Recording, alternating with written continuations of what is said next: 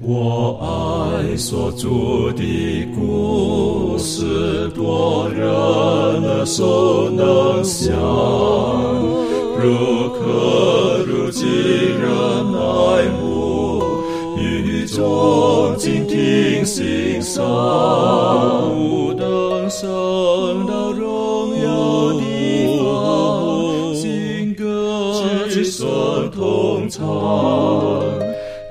仍旧是主的故事，永远传讲不完。我很难说那故事，永垂不朽传万代，在天仍然的诉说，主耶稣的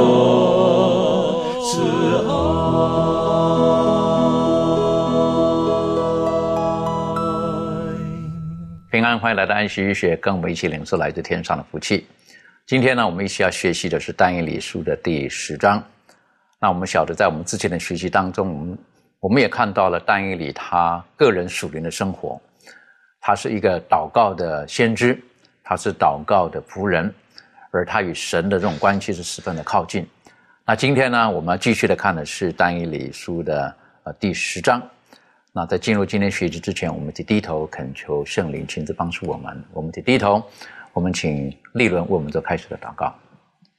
慈悲我们在天上的父，满心感谢你在过去中的带领，使我们都能够有平安，并且带领我们能够一起聚在这里来研究主你的话语。主啊，你知道我们的智慧有限，我们思想也有限，因此愿主你能够赐下你的圣灵保惠师，在我们今天的研究讨论当中帮助我们，也能够让我们看见上帝你所要让我们看见的亮光，然后帮助我们。呃，从你的话语当中也能够了解到，呃，在今天我们要讨论的这个但以理书第十章所探讨的一些内容，让我们知晓你话语当中要给我们看见的一些内容。主啊，我们感谢你的带领，我们将以下时光都交托在主你手中，这样祷告自己不配，乃是奉靠主耶稣的名求。阿门。我们从但以理书的第一章开始，知道但以理他所面临的，当时他青少年的时候，国家是是亡国了，几乎要亡国了了哈。然后他就被掳到巴比伦去，在王宫当中，他跟他的朋友很勇敢的见证了他们的信仰。然后上帝一直与上帝同在，所以在不同的朝代当中呢，都说到在他里面是有美好，上帝特别的灵与他同在，他能够通达很多的事情。所以因此，上帝。给了他很多很多的呃，对于历史当中要会发生事情的意象。当然，我们也了解，但以理他一直关心着他自己的百姓，他自己的民族，他们什么时候可以回去到他们自己的故乡呢？当然，在耶利米书当中，他得到了七十年，所以在那个时候呢，他就很很高兴。当然，我们在之前的学习也晓得，当他看到时间越迫近的时候。可能他看到他自己的百姓在当时的那种的生活模式，所以他很忧心，他就特别为他们祷告。那他祷告之后，上帝本于他的怜悯，针对之前的两千三百日圣走就被洁净了，再给他更多更多的一切的亮光。那我们晓得，就是上一次我们的学习当中所学习到的，啊，七十个七这个预言。那今天呢，我们继续来看，在呃但以理书第十章。我们一起打开《但以理书》的第十章的第一节，我们看到第三节，经上记得说，波斯王，有人讲塞鲁士，有人说是翻译成古列，第三年，有事献给称为伯提沙撒的但以理，这事是真的，是指着大征战。但以理通达这事，明白这意象。第二节，那当那时，我但以理。悲伤了七三个七日，美味没有吃，酒肉没有入我的口，也没有用油抹我的身，直到满了三个七日。那我想请问一下庭轩哈，这一开始的时候，事实上，但以理他他在这三节当中，你觉得但以理他的属灵生活，他是在做些什么事情？嗯，对我们看到这是但以理呢，他在这个时段的时候，他已经是高龄啊、非常高龄的一个年纪，但是他呃，就像我们之前过去所学习的，他不断的为这个犹大人呃这些他的百姓们，然后不断的担忧，然后希望他们能够回转为呃回转上帝。那呃，我们看到第二节的时候呢，他这里说到我但以理悲伤了三个七日。美味没有失，酒肉没有入我的口，没有用油抹我的身。然后你就看到这个先知呢，他在他的饮食上面非常清淡，然后在他们的呃生活起居非常的简呃简朴，然后呃在他的一切的生活当中呢，不断的去呃为了要寻求上帝的旨意，而让他的呃生活非常的简简单。那呃就像刚才啊、主持人问的，就是。这个时候的大以理，他在面对这样子看见这个大意象呃的这种情况，他所保持的态度是什么？是非常的近前，而且也是呃想要知道更多的细节的。所以呃，我想我们从这第一呃第十章的第一节到第三节的开篇，就可以呃略略的看见这个即将要看到这个展现在我面前的一些内容，这样子。的确哈。如果我们很注意到但以理书，它每一章它几乎都有提到这年代的问年代。那我们知道，我们之前的第九章的时候呢，那是古列的元年，好塞鲁士的元年，好，然后呢，我们到了这个呃大利乌元年，然后接呢接下来呢是到了塞鲁士的第这个叫什么第三年，是不是？那我们如果我们了解在研究过以斯拉的时候，我们晓得他们回归的时候，第一次他们回去的时候呢。就是上帝激动了这个塞鲁士古列，在那个时候，他们第一次所罗巴伯带着他们就回去了。而如果在这里所记录的呢，这是应该是说这一群犹太人他们回去回归之后的第三年。那但以理就发现到了，就是有启示给他是真的。为什么？发现这个大征战，这个征战呢，可能跟他的百姓有关系，好，跟他们回归之后可能有关系。所以但以理他知道的这个事情之后呢？他就悲伤了三个星期，三七二十一天呢，好，他就悲伤了。那到底发生了什么事情？但以理这个时候他本身是在北边，在这个巴比伦王宫当中，可是在这个时候他就不知道，可能是得到了消息吧，好，也许晓得在耶路撒冷，他的这群百姓回归之后所发生的事情。那这可能叫我们叫回到以斯拉记，就晓得他们回归的时候。有没有碰到什么事情让丹以理他他担忧的呢？呃，小龙，你可以给我们多做一些的学习吗？好的，主持人。那我们现在把圣经翻到以斯拉记，我们来看曾经的犹太人回到这个耶路撒冷之后，他们所面临的这些挑战。以斯拉记的四章一到五节，那么我给大家先读经。经上说，犹大和便雅悯的敌人听说被掳归回的人为。耶和华以色列的上帝建造殿宇，就去见所罗巴伯和以色列的族长，对他们说：“请容我们与你们一同建造，因为我们寻求你们的上帝与你们一样。自从亚述王以撒哈洞带我们上这地来以来，我们常祭祀上帝。但所罗巴伯、耶书亚和其余以色列的族长对他们说。”我们建造上帝的殿与你们无干，我们自己为耶和华以色列的上帝协力建造，是照波斯王居鲁士所吩咐的。那地的民就在犹大人建造的时候，使他们的手发软，扰乱他们。从波斯王居鲁士年间，直到波斯王大流士登基的时候，惠美谋士。要背会他们的谋算。好，圣经我们就读到这里。那么，透过以斯拉记啊四章一到五节，我们可以清楚的看到，就是犹太人呢，他们试图了重建圣殿的时候呢，遭到了这个当地的这些人的一个强烈的反对。那么，学科当中作者呢，他有这样的记载说，撒玛利亚人呢，向波斯宫廷传达不实的谣言，煽动国王。停止重建工作。面对这样的危机，但以理在三周中恳求上帝感动古列王，让工作能持续下去。我们又一次看到这个但以理了，他是一个为他的这个国民在恳切的在祷告。那么此时此刻的这个但以理呢，呃，可能已经高龄九十岁的这样的一个年龄了，但是他呢，并没有专顾自己这么大的年龄了，反倒极其顾念他的同胞与他们所面临的这些挑战。他坚持祈祷整整三个星期，二十一天的时间啊，然后得到上帝的回应。那么在此期间呢，我们可以透过但以理书可以看到，就是说，这个先知他是。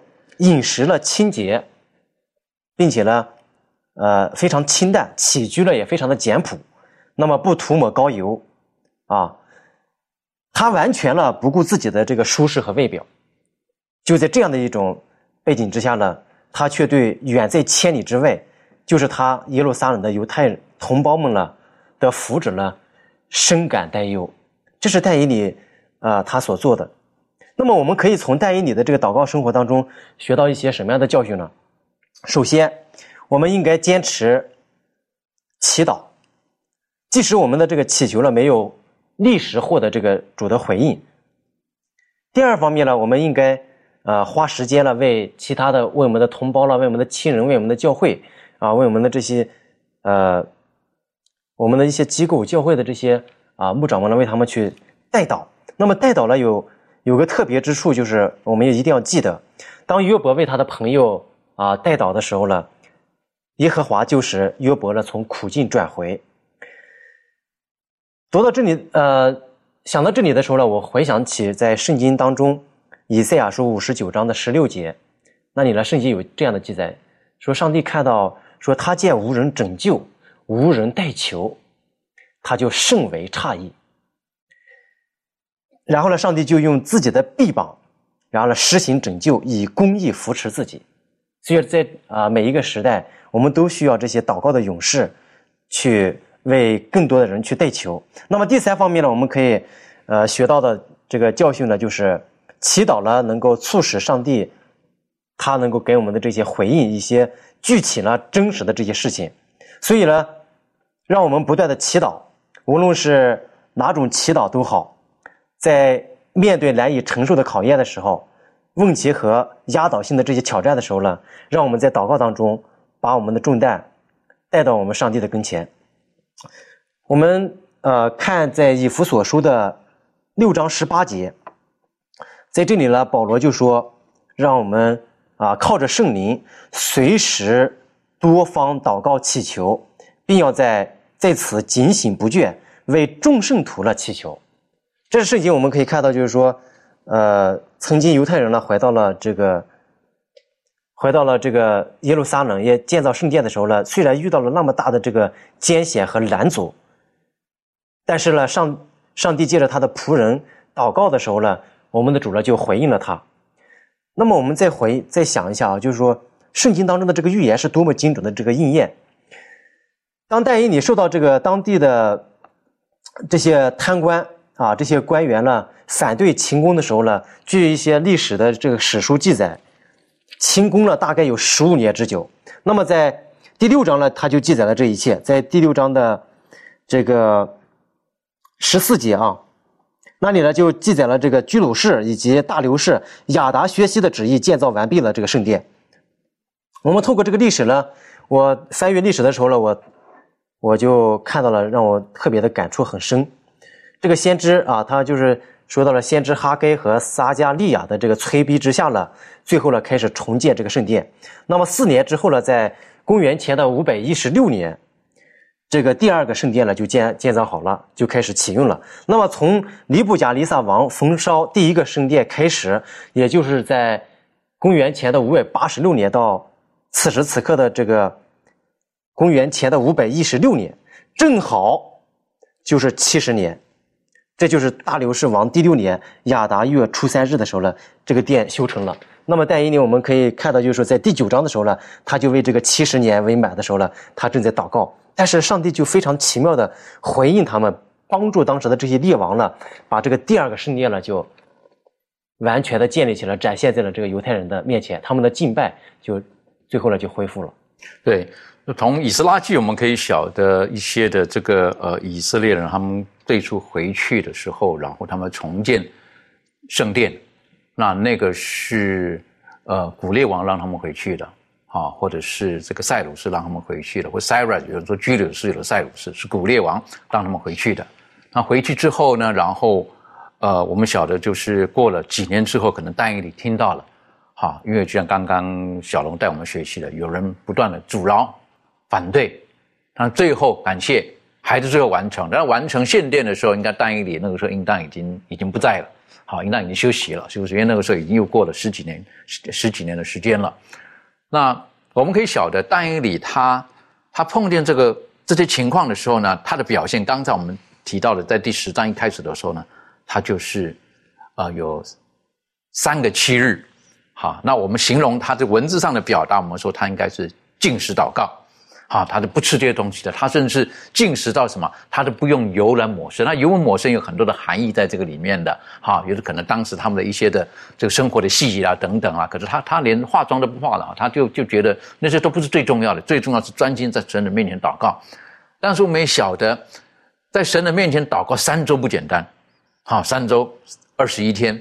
可是我们从但以理书第十章，我们也可以晓得，当他祷告的时候，其实耶和华上帝。其实有回应的，是不是很快就？而且回应，我就觉得让我们很是蛮感动的哈。在但以理书的第十章，好，第十章，我们可以请这个利伦带我们一起来看看这一段的这个这个事迹。好，我们来看但以理书第十章的十二节，第十章十二节这里，他就说：“但以理啊，不要惧怕，因为从你第一日专心求明白将来的事。”又在你上帝面前刻骨己心，你的言语以蒙应允。我是因你的言语而来。那从这段经文来看，就是上帝安慰但以理，就是也给予他鼓励，就是说，尽管他呃曾经祷告这个三周之久，可是呢却没有得到明确答复。可是呢，上帝从一开始就听到了他的这个恳求，而且呢，他也亲自的来给予这个答复。那其实这里也是教导我们，就是告诉我们说。哦，我们在祈求的时候，我们应当诚心，并且就是坚持要坚持向上帝祷告。虽然有的时候我们在祷告的时候没有得到这个立即的回应，但是我们不要担心，也不要灰心，因为呢，其实上帝他一开始就听见了我们的祈求。所以呢，当我们要就是我们要等待，然后我们也不要灰心嘛。就是当时候到的时候呢，上帝就会因为我们的祷告，然后来救我们，并且也是因为我们的祷告来为我们掌管这一切。这是很重要的哈。当我们看见这个小的，我们一祷告的，像刚刚您提醒我们的，一祷告的时候，其实上帝他有听见，但是上帝的听见回应呢，可能未必照着我们的心意来回应。所以在这我们可以晓得，但以理他他祷告的时候，他说：“你第一天祷告，其实我已经听见了，是不是？我已经被差遣，但是我们接下来就会学习到了，为什么他似乎耽搁的过了三周才到？那我们接下来再继续看这个第十章前面的时候。”第四节到第九节，在这个时候呢，三周之后，但以理实际上他有见到异象，好，他有见到异象。我们是不是可以请杰金带我们一起来读这个经文，然后呢，做出一些的分享？谢谢。好，我们看但以理书的十章四至九节。正月二十四日，我在底格里斯大河边举目观看，见有一人身穿细麻衣，腰束乌发金金带，他身体如同水苍玉。面貌如闪电，眼目如火把，手和脚如同光明的铜，说话的声音如同大众的声音。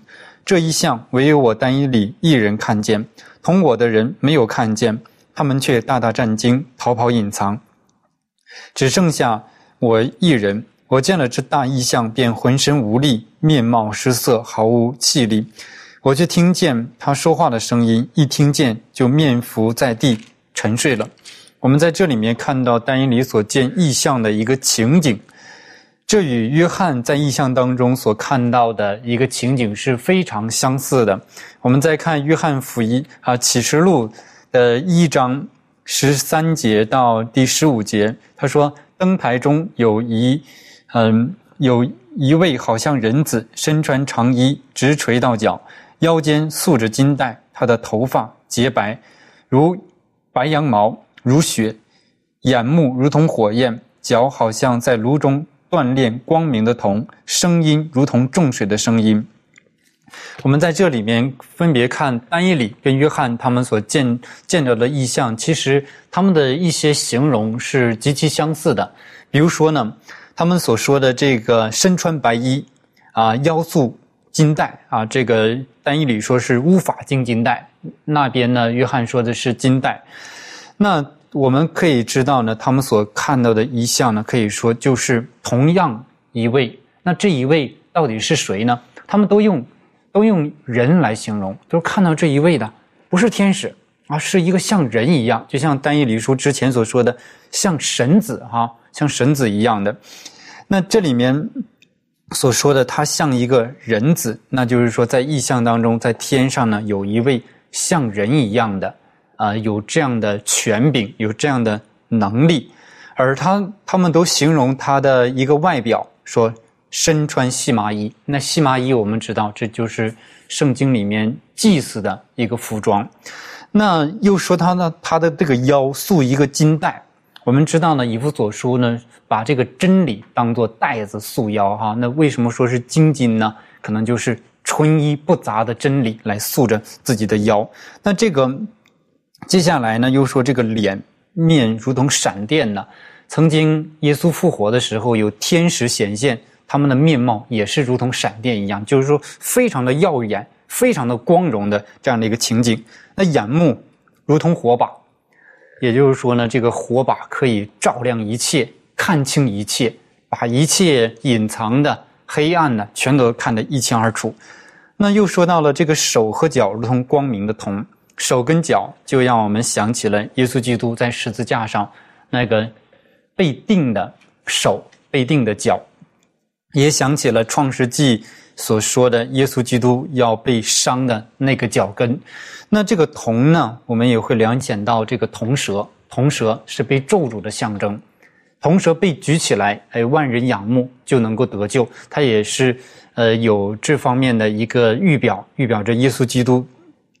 成为人钉在十字架上，用他的手，用他的脚为我们，嗯，为我们战胜了死亡，也将我们名字刻在他的手上。那又说到了说话的声音如大众的声音，也就是指的这样的一个，呃，他的权柄。那我们在这里看到了呢，单一里看到这个意象，但是其他的人呢，哎，好像有那么一回事儿，但是没有看到。却吓得魂不附体。而丹伊里，我们知道，丹伊里是一个大蒙眷爱的人，也圣经里面没有记载丹伊里有过失。就这样的一个人，看到了异象，听见了声音，却面伏于于地，毫无气力。我们可想而知，当一个人，呃，遇见了上帝的时候，遇见了包括之前的约书亚呀，一看见。呃，这个耶和华军队的元帅呀，之前的那些先知们一见了异象哈，他们都是表现的浑身无力，非常的谦卑，匍匐在地这样的一个景象。也就是说呢，其实人在上帝面前也应该有这样的一个呃谦卑的样子。即使那样，他们那样圣洁的一个人，他们都是如此，我们呢，应该也是更是如此的。的确哈，我我觉得在这个时候。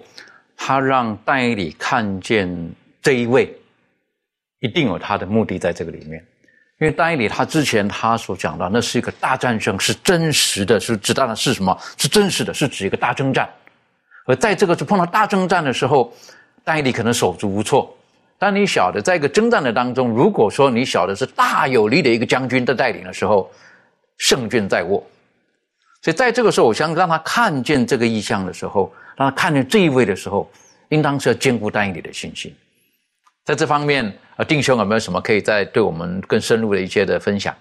好的，那我们通通过单一里呃的这个意向，我们还可以啊追溯到啊约书亚记，有请大家一起看到约书亚记五章的十三到十五节，我们可以做一个呃对比哈。经上记者说。约书亚五章十三到十五节，约书亚靠近耶利哥的时候，举目观看，不料有一个人手里拔出刀来，对面站立。约书亚到他那里，问他说：“你是帮助我们的呢，是帮助我们敌人的呢？”他回答说：“不是的，我是来做耶和华军队的元帅。”约书亚就俯伏在地下拜，说：“我主有什么分话吩咐仆人？”耶和华的军队的元帅对约书亚说：“你把你脚上的鞋脱下来，因为你所站的地方是圣的。”约书亚就照着行了。我们可以从这呃这几节经文当中和对比，在啊但以理书十章十章的七到九节当中出现的这种状况，以及在啊启示录一章十二到十八节，它会有一个。呃，共同的一个景象出现，就是会里面有一个荣耀的一个帮助者，或者有一个大能的使者展现。刚才杰心啊已经描述了，当这些荣耀的使者，这大能者降临的时候那种状态啊，他包括但以理，呃，在亲情当中，刚才已经说过，没有任何过错的人都甚至有如此敬畏之心，或者战恐惧战惊啊，或者说我一看到就扑倒在地，浑身无力，面貌失色。就这种状况，其实他也是啊，就是让我们对上帝也要有这样的一个啊崇敬，包括敬畏之心。那我们再来看这个大能的使者出现，它并不是说啊没有原因的。那么我们看到啊启示录一章十一一章那里出现，是因为啊是在开头哈，是在启示录书的开头。那那个时候呢，约翰可以说是留在世界，留在就是耶稣的门徒是最后一个了。那么多的人都已经去世了，而且，呃，因为他们当时宣扬的时候，耶稣基督马上复临。然而，长久的期盼，非常的失望，还没有到来，内心非常的痛苦和挣扎。在怀师母年经上描述到，怀师母一个人白发苍苍，一个人在拔摩海岛，又孤立无援那种状态下，总是气有一种啊莫名的这种伤感之心。那那个节点，大能的使者出现，向他展现幕后的时代。那么在约书亚的时候，那时候他是在要攻取。耶利哥城，那时也是一个重大的一个征战的时刻。那么这个时候，其实他是也是是，虽然他是说摩西下面啊带出来有也有信心，但是他要经历一个啊不一样的征战。那这个时候也是一个特殊的时刻，所以大能的使者出现，说来帮助他。那么还有就但以理书刚才说的十章，那个时候是但以理书悲伤三个三个七日都不能。啊，就没有什么都不吃，然后什么都没有抹油什么的，其实也代表他的真心的渴慕，想要知道幕后的状况。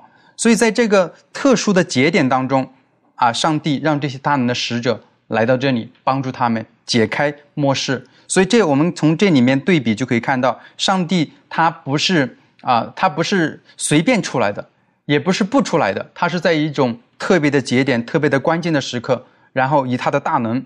或者说，以他啊，以他对未来的啊预言，让你解开，让啊我们这些世人，让幕后的子民能够得到正确的方向和帮助。的确，所以我们如果从刚才的分享当中，我们知道，如果我们生命当中我们碰见困难，我们需要的时候，我们相信神他一定会施出他的援手，会拯救。而且这三个例子当中，我们晓得是神亲自亲自来拯救。而且我很很喜欢在约书亚。这边的说明哈，约书亚说：“你是在帮我的吗？就是一般来讲，在这里帮我的话，等于说我还是老板啊，是不是？你是来帮我的。可是他说不是，我不是来帮你的，我是来当你老板的，我是来当你元帅的。我是觉得我们的生命当中，有的时候我们跟主的呼求祷告，一不小心，可能我们也会求主帮助我们，而我们忘了应该实际上我们应当是把我们的生命交给主，他是我们生命的主才对。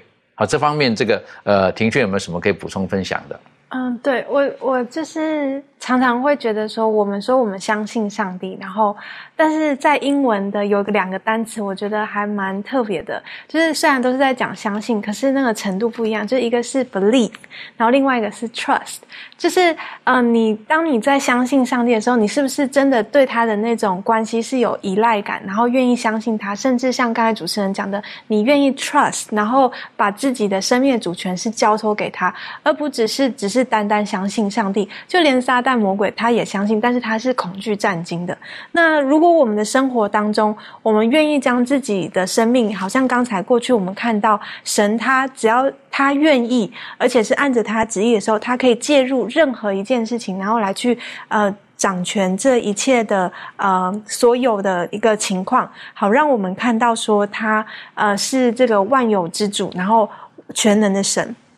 因此，呃，我想，呃，我们所看到的这个但以理书所记载的，呃，是一样的。上帝他能够掌控人类的历史，他当然也能够在我们的生活当中做些什么。但是，我觉得那个最主要的一个，呃，一个连接点，就是我们愿不愿意，就是去愿意相信这位神。对，那当我们有这个相信，也有这个依赖的关系的话，我们相信他可以在我们生命当中做些什么。对，很重要的，等于说我们把我们的对生活的主权，应该是交给这个真正的主人。好，那你刚刚用到的 believe 跟 trust 的时候呢？如果说，呃，照这个中文的字面来翻译的话，一个是相信，另外一个可能可以翻成叫做信靠。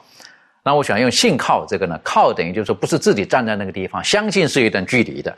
好，信靠的时候，等于说你要靠在那边，那等于说我们是依附的，他才是主要的。就是我们可以把自己完全的交托给他。那如果我们继续看下去，的单一理书第十章的这个呃刚刚的这个意象之后，第十节到第十九节这个地方哈，那我们晓得就呃有一位大能的天使就来帮助单一理了。好，大能的天使呢，他跟单一理的互动是很奇妙的。好，他每一次他就会会接触单一理。他每一次跟单一里的特别的接触，扶手在单一里身上，单一里他就有一些不同的反应，他就就有一些的事情发生的。可不可以请小龙带我们一起来看看这一段？谢谢。好的，主持人。那么我们看到这个单一理书十章啊十到十九节的时候，每当天使触摸这个单一里的时候呢，就发生了一些事情。他在祷告的过程当中，我们看到就是单一里见到这个异象的时候，他就面貌失色。全身呢就没有任何力气了，就，呃，一听到声音之后呢，就扑倒在地睡着了，就似乎是睡着了一样。但是，当这个天使来到他的身边，然后呢，触摸他的时候呢，我们可以看到，就是说，在十一节，他就对但以理说：“大门眷爱的但以理啊，要明白我与你所说的话，只管站起来，因为我现在奉差遣到你这里来。”当天使。然后呢，一边用手按在他的身上，然后呢扶他的时候呢，他就膝盖和手掌呢似乎有了力量，就慢慢的就站了起来。这是我们可以看到，天使呢在这段圣经当中呢，有一共呢有三次呢触摸这个但以理，按手在他的身上，以及呃触摸他的嘴唇，以及触摸他，他就每一次呢都得到了这个力量。在但以理书的这个十章的十二节。在经常说，但以理啊，不要惧怕，因为从你第一日专心求明白将来的事，又在你上帝面前刻苦己心，你的言语一门阴影，我是因你的言语而来的。这是我们可以看到，就是说，当戴以你每一次在呼求的时候呢，我们的主呢都对这个他的祷告呢有一个非常好的回应，以及马上差派这个天使呢就来帮助他的这个仆人。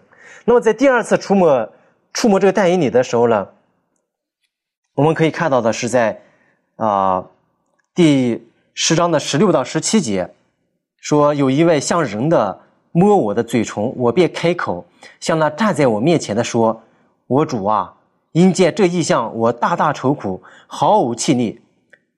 我主的仆人怎能与我主说话呢？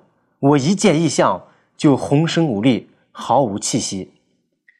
那在这这个时候呢，但以你呢又是在意象当中，我们此时此刻也就是非常不能理解。或许是当我们人性的这种软弱面对主的那种荣光的时候，或许是人真的是站立不住，或者说在这个意象当中，人性的软弱了，就变得是全身无力，就会扑倒在地。但是呢。这个天使，我们可以看到，就是我们的主呢，他能理解我们人性的这种软弱，这个肉体的这种这种没有力量，然后呢，他就抚摸，然后呢，使我们能够说话，并且呢，他也希望呢，不是说他对着我们，光是对着我们说话，而他也希望我们能够开口，以便可以来告诉他，就是我们自身的这种感受，我们的人自己的这个需求，以及我们的这个愿望是什么。那么第三次呢，啊，触摸。我们可以看到，在十章的十九节说：“大门眷爱的人了，不要惧怕，愿你平安，你总要坚强。”在十九节，然后当他再一次触摸但以里的时候呢，但以里就充满了这种力量。那么这是我们可以看到，在这段经文当中，天使来扶助但以里的和但以里互动，以及来帮助但以里，然后的这样的这样的一个过程。那么我们要记得，天使呢已被差到但以理那里回应他的这个祈祷，为要让他呢能够领悟和明白。这是我们可以看到，在整个救赎人类以及呃上帝在引领他的这个子民的这个过程当中啊。上帝一直在差遣他的这个使者，一直在我们的身边来扶助我们的软弱，来帮助我们这个在地上的这个人。他我们的这个生活的呃一起一坐啊，一些行啊什么的，都在他的这个眼里面，他都晓得。所以呢，我们透过戴印的这个祷告，我们真切的可以感受得到，就是说，上帝若是在我们身旁，那么呢，即使我们面对有最大的这个苦难。我们还是可以有平安的，他爱的这个抚摸呢，能使我们用希望能够展现美好的这个未来。如果说看到但以理这个，他是在地上匍匐在地上，但是从天上有力量来帮助他，好有使者出来帮助他。有的时候我们会在思考天与地之间到底的距离有多远？好啊，我是觉得这个呃。你要说有多远呢？当然，现在人人家讲这个人与人之间的距离到底有多远？好，人与人之间的距离到底是多远？那当然就是网络上有一个酷手的讲了，是不是？距离就在于这个有那 WiFi 的距离而已。好，无线网络的距离啊，距离有多远？就是你有网络就很近了，没有网络人与人就很远了。但是我们跟神的关系呢？天与地之间关系到底多远？从单里这里我们可以晓得，实际上真的不远了，是不是？这方面利润有没有什么再补充分享的？那其实呃，在呃，对我们来说，确实天国，如果我们用想的，就觉得很远，甚至人有些人觉得是呃遥不可及的。但是如果我们看到主对我们怎么说的话，我们就可以知道说，其实呃，如果我们真的能认真去体会主在我们生命中的种种恩典的话，其实我们跟天的距离是很近的。那在诗篇。九十一篇第十一节就讲到说，因为他要为你吩咐他的使者，在你行的一切道路上保护你。那上上帝差派他的使者保护他在地上的儿女们。然后这种关系其实不是用那个我们以为的距离来表现的。那譬如就是说，当呃我们知道一个关系够亲密、够稳定的时候呢？虽然你可能现在你看不到那个人，但是呢，你却可以感受到他的距离与你很近，是因为说，因为你知道说，不管我们两个身处在哪里，你知道这个人是关心你，是在乎你在意你的，只要你你一有需要，他就会来帮助你。所以呢，这个距离并不会改变你们之间的关系，然后呃，可以维系你们的是你们之间这种呃。很稳定的这种情感，就好像说你你的心意他了解，他的心意你了解这样子，所以呢，这种关系就很近。那主呃与他千千万万万的天使的。就是也都一致的去关怀地上的每一个人，那他会看见我们的需要，然后呢，并且呢会随时的去吩咐他的使者来步步伴随着我们，而且要拯救一切就是仰望他、信靠他的人。所以呢，无论有什么呃，我们遇到什么试探呢，或者一些患难。逼迫等等的时候，我们都不要灰心，因为如果我们能够体会到说上帝的荣耀是围环围绕着我们的，然后我们知道说有他的使者随时都可以来帮助我们、保护我们，那其实天与地其实就不是我们想象中的那么遥远了。的确，哈，这个人与人之间最远的距离到底是什么？就是当你一个转身，那个距离是最远。好，如果说你没有那个心的时候，那距离是很远的。当只要你有那颗心的时候，实际上。距离不就不是问题了？哈，当然，如果有人一定要用物理的角度来衡量到底天与地的距离有多远呢？这这个是可以变变成这个哲学的话题来讲了，啊，变成哲学的话题来讲了。为什么我会这么说呢？天与地，什么是天？什么是地？地就是地，天就是地以上就叫做天。好，那地跟天距离到底多远？就在你的一念之间。你可以讲地跟天实际上是连在一起的，也可以这么说，就看你怎么想。那我很喜欢，就站在海边的时候，你看这个叫做海天一线，是不是？你分不清那个海，可是好像跟天又连在一起的。实际上，我们跟神的距离是很靠近的。神他是愿意来靠近人的神，他不是远远坐在他的这个高天宝座上的。他是愿意与人同居的神，他是来到人间的神，他是进入到我们每一个人生命到我们心中的神。只要我们敞开我们的心门，他愿意来的。所以但以理当他祷告，他有三个七天祷告的时候，然后就有使者三次的来触摸他，给他能力站起来，让他能够说话，让他继续有能力可以走他人生该走下走的路程。那我们晓得这个时候但以理大概你八十几九十岁了，是不是？孩子赐给他力量。那我们晓得但以理他见到这个意象的时候，他有时候他没有办法承担的。所以我们继续看下去，在但以理书的第十章的第二十节、第二十一节，可不可以请杰心为我们读，然后做出这两节你的一个总结？好，我们一起来读这节经文。但以理书十章的二十节，他说：“你知道我为何来见你吗？现在我要回去与波斯的魔军征战。我去后，希腊的魔军必来，但我要将那录在真确书上的事告诉你。”除了你们的大军米迦勒之外，没有帮助我抵挡这两魔军的。我们在这里面看到了，他首先就问：“哎，你知道我为何来见你吗？”其实我们在单一礼书的十章十二节就知道答案了，因为天使显现的时候，就就跟他说：“我是因你的言语而来。”就是单一里祷告，哎，天使垂听了。就上帝垂听了，派天使来回应但以理的祈求。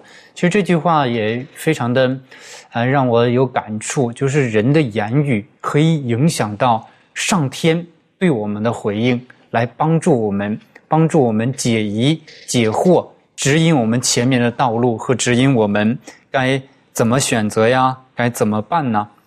就是这位大能的使者呢，就是因单义里的言语而来。那这里面又说了了，他说：“他说我现在要去波斯的魔军征战。其实我们知道，这个魔呀是原文当中没有的，他只是与波斯军征战。他说我去希腊的魔军必来，也就是说呢，也应验前面所说的预言，就是波斯之后，哎，就是希腊帝国将要兴起了。那么这个波斯，呃，和这个希腊。”都是呃阻挡以色列、阻挡那个上帝子民的这两个两个帝国。那我们在这里也看到了这个波斯王古列啊，其实他一直迟延着，没有放以色列人能够回归耶路撒冷来重建这个圣城。其实是他一个人在这个阻挡以色列国，不让他们回去吗？是他一个人在阻挡上帝的旨意吗？其实我们在这里面呢，也能够看到背后的，不单是他一个人，背后呢有那位属灵的啊属灵的领袖也在操纵着这个波斯王的一个政权。那这个背后的是谁呢？我们可想而知，他就是那我们的仇敌哈魔鬼撒旦。在以西结书的二十八章，我们也可以看到。其实以接直书二十八章表面上是对这个推罗王的一个斥责，呃，比如说第二节他就说：“人子啊，你对推罗君王说，主耶和华如此说：因你心里高傲，说我是上帝，我在海中做上帝之位，你虽自比上帝，也不过是人。”并不是神，完了之后又说你因美丽心中高傲，又因荣光败坏之后智慧啊。他表面是对这个王在说话，其实他是在说背后的那位撒旦。那对于波斯的魔君，其实也是这样的，表面上是他这个国王在阻拦着，其实背后呢也是撒旦在操纵的，在阻挡着上帝的子民没有不能够回归圣城。在这里面，我们就可以看到整个大斗争的一个缩影。表面上是人与人之间的，其实背后呢是两位两位大军，耶稣跟他的使者与呃与仇敌跟他的使者之间的较量。我们在这里面呢就能够略略的看到。的确哈，当我们看见这个的时候呢，我们发现到这个是但以理他他看不到的那一幕，那是一个在在天上的，哈或者属灵的那个征战。那在征战这个大力的天使呢，他就说：“其实我很想来帮你的，可是有从这个波斯，甚至后来讲说什么从希腊来的魔军，哈，当然没有魔字啊，那个军哈，就就就就是就是领袖就对了，他就是一直拦住我，啊，企图拦住我。为什么？因为从神出来的天使，就是要帮助神的百姓的。但是在这个时候呢，仇敌魔鬼一定不愿意见到这一切事情，所以他就不断的、不断的派出恶的天使。那我们晓得讲到这个“君”这个字的时候呢，如果在但以理书的第八章那里有特别有提到了，是不是讲了说他要废掉长线的、长线给君的燔祭，是不是？那实际上没有燔祭，长线给君的，等于说实际上他们就是企图魔鬼就是企图要取代上帝的地位。还好有大军米迦勒来帮助我，是不是？耶稣基督看着这一切的时候呢，他就出来，他就来。帮助。那在第十章第十三节也是提到了这个，是不是？可不可以请定兄带我们一起来学习？呃，刚才包括杰星还有主持人都就描述了这个这个大的斗争哈。我记得怀师母有一本书啊，是很值得推崇的，就是他的五大丛书的最后一本啊，《善恶之争》。我记得有一些牧师会会建议我推荐给别的呃那个教派，然后如果说。呃，分享我们本会的信息的时候，就是把这本书最好能够推荐给他，因为为什么呢？这本书就是描述了整个善恶大斗争的一个起始、发展到幕后的一些各种各样的景况。那么，其实这个我们刚才读啊，《但以理书》十章十三节，这里说：“但摩斯国的摩金拦阻我二十一日，忽然有大军中的一位米迦勒来帮助我，我就停留在波斯诸王那里。”这里我们也看到这样的事件，仿佛不是发生在呃我们这个人世间的一个事件，而是发生在一个呃灵界。我们说我们把它描述为一个灵界的一个事件，因为是天使加百列这里提到了，所以我们看到我们表面上看到的一些事件，可能我们只看那个表表层的东西，实际上它背后有掌权的在做斗争。呃，在以弗所书的六章十二节，这一段经文。分享给大家。经常记者说：“因为我们不是与属血气的征战，乃是与那些执政的、掌权的、管辖这幽暗世界的，以及天空属灵、属灵气的恶魔在做征战。”所以，我们从啊圣经当中的呃呃这些证据，包括都描述出来，我们这个这个时代都处在这种大漩涡、这种争争斗的大漩涡当中。我们呃华盛也描述，就是天上的猪。啊，诸世界也在观看我们这个地球上所演变的这一切的啊斗争的情形，啊，给到啊，让我们去啊看到这样的一个啊严肃的一个状况。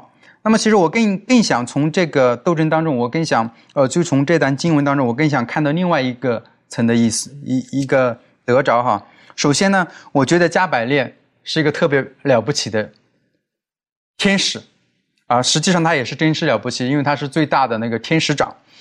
他竟然在这里为着我们他的子民的存亡存活去和啊去和魔鬼做征战，去做那种影响这个古列王心中的这种决断的这些施工，二十一天之久，独自一个人在应战，而且竭尽了全心全力。那么在幕后的时候，我相信也会有这样的类诸如类似的一些征战，在我们心中要做这样的斗争。这种善恶的斗争在我们心里也会发生，那我们到时候能不能坚持二十一天？啊，还有一个就是，这也看出上帝是如此多么的爱我们，关系到他子民的生死存亡的事情，他派出了最大能的天使天使长去办这件事，他没有派啊小兵去办啊，我是这个比喻哈。当然还有一个，他除了除此之外，当这些帮助他的能力不足的时候，上帝亲自干预，亲自来来到这里，米迦勒帮助他帮助。加百列来胜过这个啊魔鬼撒旦，那么从此我们也得到这样的一个确据哈确信，耶稣基督在幕后的时候，当我们在这种境况当中的时候，他依然在大艰难时刻，他依然会如在当时帮助加百列一般来帮助我们。我想这是一个在这个时代来讲，对我们而言这是很大的福音，是不是？在但以理书当中称耶稣为人子，而。呃，尼布讲的是看见耶稣在火窑当中的时候，称那是一位神子。然后呢，之后呢，又是他是天象之君。然后到第十章的时候，直接就说到了耶稣，他就是那弥迦勒，他是那大军。好，其实耶稣基督在整个宇宙的这个善恶之争当中，呃，他是得胜的。啊，他已经得胜了，而且他一直都是得胜的。好，所以从启示录当中，我们可以晓得，他就把魔鬼跟那三分之一跟从他的人呢，就赶出了这个呃天庭。好，这方面，呃，我们怎么样可以有很确信晓得耶稣基督他在整个宇宙的斗争当中呢，他是得胜的那一位？呃，庭轩，你可以带帮我们一起分享吗？嗯，好，那我们可以来读一下这个哥罗西书的第二章十五节。哥罗西书的第二章十五节，在这里呢，就说到，即将一切执政的、掌权的掳来，明显给众人看，就仗着十字架夸胜。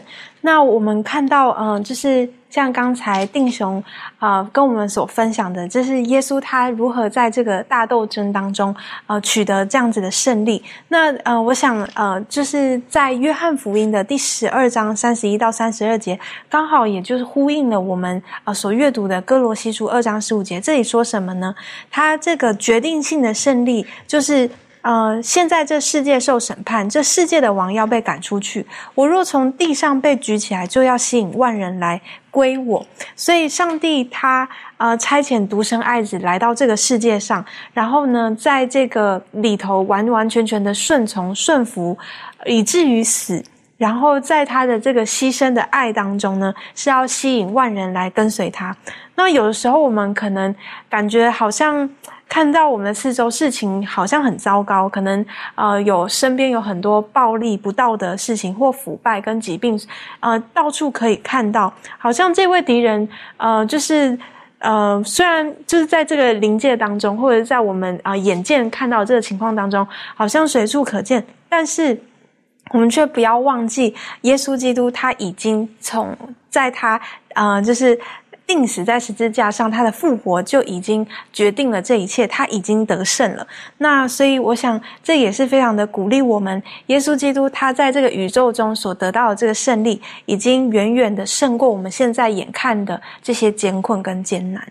的确，所以耶稣基督在十字架上已经证明他是得胜的。如果我们能够靠近他的十字架，仰望他的十字架，我们就可以把他的得胜。当成是我们进入天国的最佳的一个确据，而我们如果说在从保罗的书信当中呢，我们也可以晓得，实际上，呃，让我们可以战胜在这个世界上可以做得胜的生活，就是要靠着耶稣基督。没有什么东西可以使我们与耶稣基督分开的。这方面，小龙有没有什么可以再补充分享的？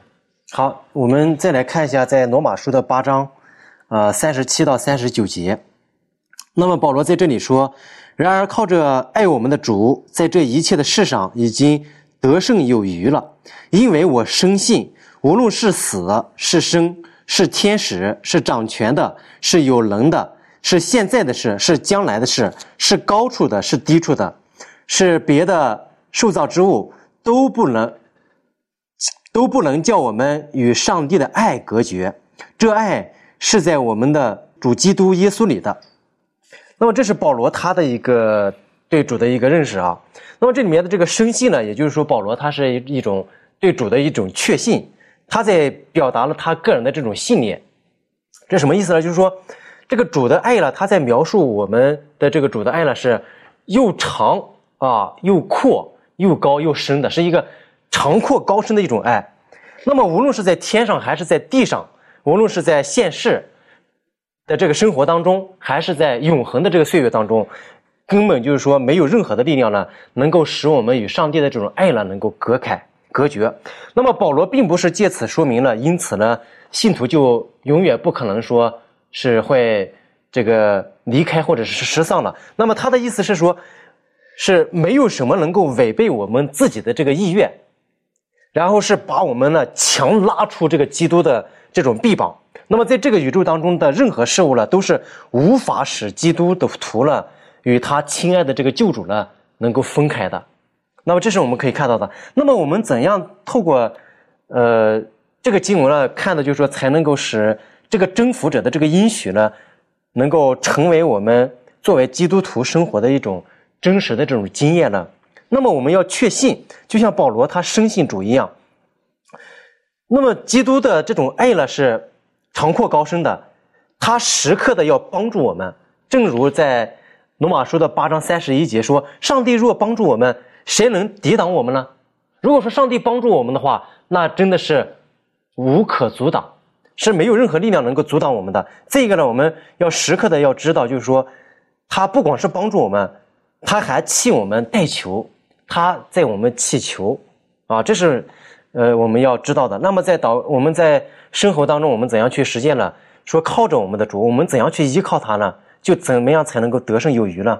我们在祷告当中，我们在研究他的这个话语当中，以及在日常的这个侍奉当中，我们一定要学会这个交托，把我们的这个一切的重担呢交托给他，万事上面呢都能够全心全意的去依靠他。那么，那么主的这种帮助以及他的这种对我们的祈求呢，就能够领导我们。那么他也会赐给我们信心和能力呢，让我们能够像他一样，能够得胜这个世界，并且呢能够得胜有余。的确哈，得胜有余，这里一个很大的关键。刚才小龙带我们学习的，就是上帝的爱。如果我们真的体验过上帝的爱的时候，我们就不会离开了。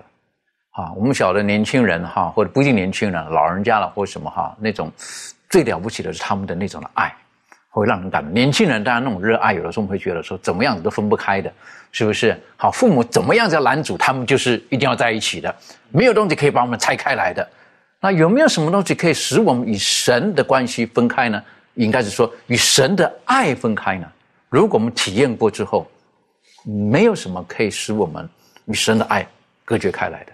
那神的爱是什么？哥林多前书十三章已经告诉我们了，它是一个神的品性的展现，它有可以，它也有不可以，它有容许，它也有一些的部分呢，它是所嫌恶的，所以。愿主帮助我们，让我们从但以理书当中，我们晓得但以理他是蒙主所眷爱的，而最难的艰难的环境当中，他唯一寻求的帮助就是来到神的面前，而神也没有让他失望，所以可以说但以理书在第十章我们发现，他算是个大的征战，可是最后他用祷告，神让他看见，神是最后那得胜的一方。愿主帮助我们，让我们能够坚守我们的信心，直到主耶稣就。再来的时候，我们就低头，我们这个祷告。谢谢主，今天我们从单一理书的这个学习当中，我们可以晓得，纵使我们的生命有征战、有困难、有拦阻，但主只要我们愿意把自己再一次交在你的手中，让我们能够体验到您的爱，我们就会学习到没有事情能够拦阻我们与您的关系。正如但以理一样，当他看见了征战。他第一个寻求的就是到主的面前，他用三个七日，他的主的面前与主重新建立美好的关系。他向主呼求，谢谢主，因为在单夜里呼求的第一日，您既派出了您大能的天使，要去回应单夜里。纵使我们生命当中有的时候我们祷告可能有三个七日，亦或是更久的时间，但我们知道主，你其实在第一天我们祷告开口的时候，你已经愿意帮助我们。但是仇敌魔鬼可能用各种的方式来拦阻我们，主啊，愿你就在今天这个时候赐给我们信心的眼睛，让我们看见大军弥加勒随时愿意成为我们在患难当中的帮助。谢谢主，你爱我们，祷告着奉靠耶稣基督的名求，阿门。